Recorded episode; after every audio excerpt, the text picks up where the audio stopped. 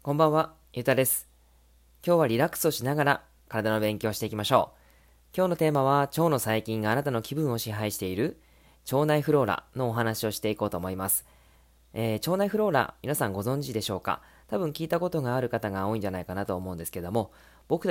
たちの腸にはですね、お花畑が咲いているんです。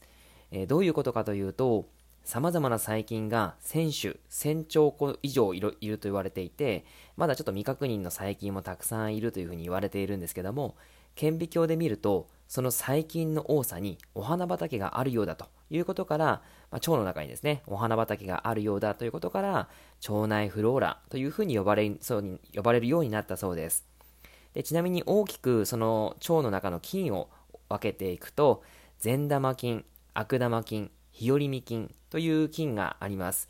善玉菌はその名の通り体にいい動きをしてくれる菌ですね。そして悪玉菌は体に悪い働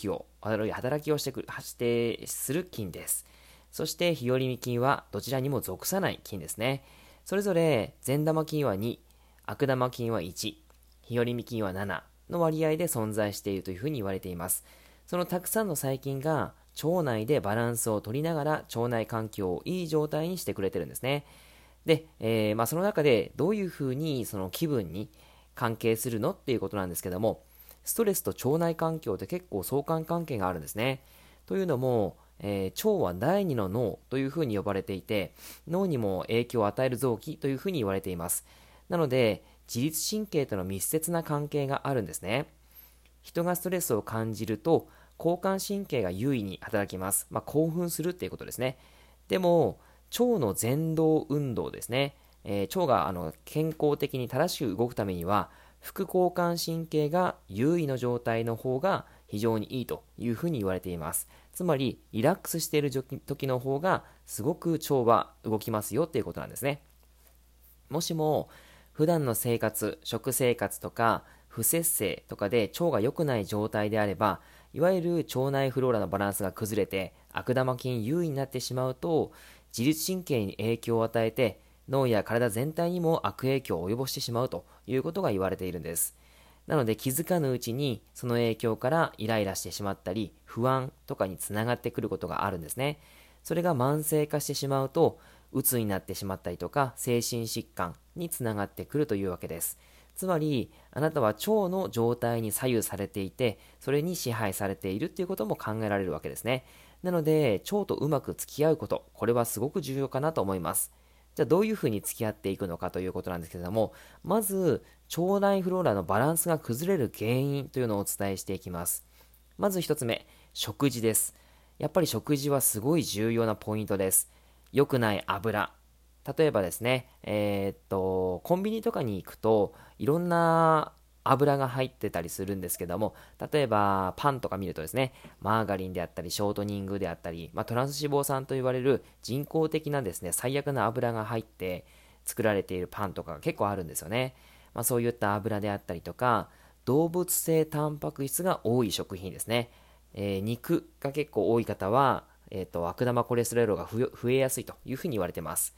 あとは保存料とかグルテンですね。保存料っていうのはやっぱり化学薬品になってくるので、その食品を長持ちさせるのは長持ちさせるんですけども、体がそれを分解できないんですね。吸収もしたくないですし、分解もできない、いわゆる解毒できないんで、なんとか排泄するための力が必要になってくるわけです。なので腸に負担をかけてしまうんですね。で、あとはグルテン、これは小麦ですね。パンであったりパスタであったり、あとはラーメンとかですね。あとは一応そばとかも100% のそばであればいいんですけど、そば粉であればいいんですけど、結構ですね小麦が混ざってたりしてるんですね。なのでそういったものもあんまり良くないです。それが1つですね。で、次にカレーです。食べ物のカレーじゃないですよ。加える年ですね、年齢と書いて加齢なんですけども、老年期になってくると、ビフィズス菌、善玉菌ですね、善玉菌が減ってしまうというふうに言われています。なのでやっぱり加齢に伴って、悪玉菌が優位になってしまう可能性が少しあるんだよということです。で、次に、3番目は薬ですね。抗生物質ってよく飲まれる方が、その何か風邪をひいたりとか、何かウイルス、菌が入ってきた時に、その菌を殺す薬を飲んだりすると思うんですね。抗生物質。それがですね、結構、他の菌にもやっぱり作用してしまうんですね。悪い菌だけ殺せばいいんですけども、いい菌まで殺してしまいます。なので、薬を飲み続けている方とか、抗生物質をやっぱり飲んでいる方っていうのは、腸内環境が良くなくなるっていうことがあります。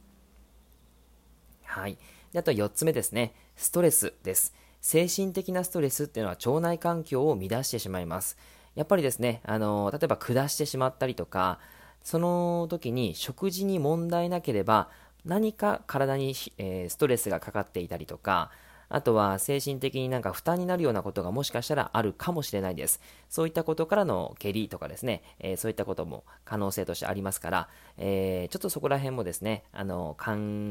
振り返ってもらうとすごくいいかなと思います。はい。ここまでで腸内フローラの重要性がお伝えできたのではないかなと思います。明日はですね、腸内フローラを整える方法というのをお伝えしていきますので、またよかったら聞いてください。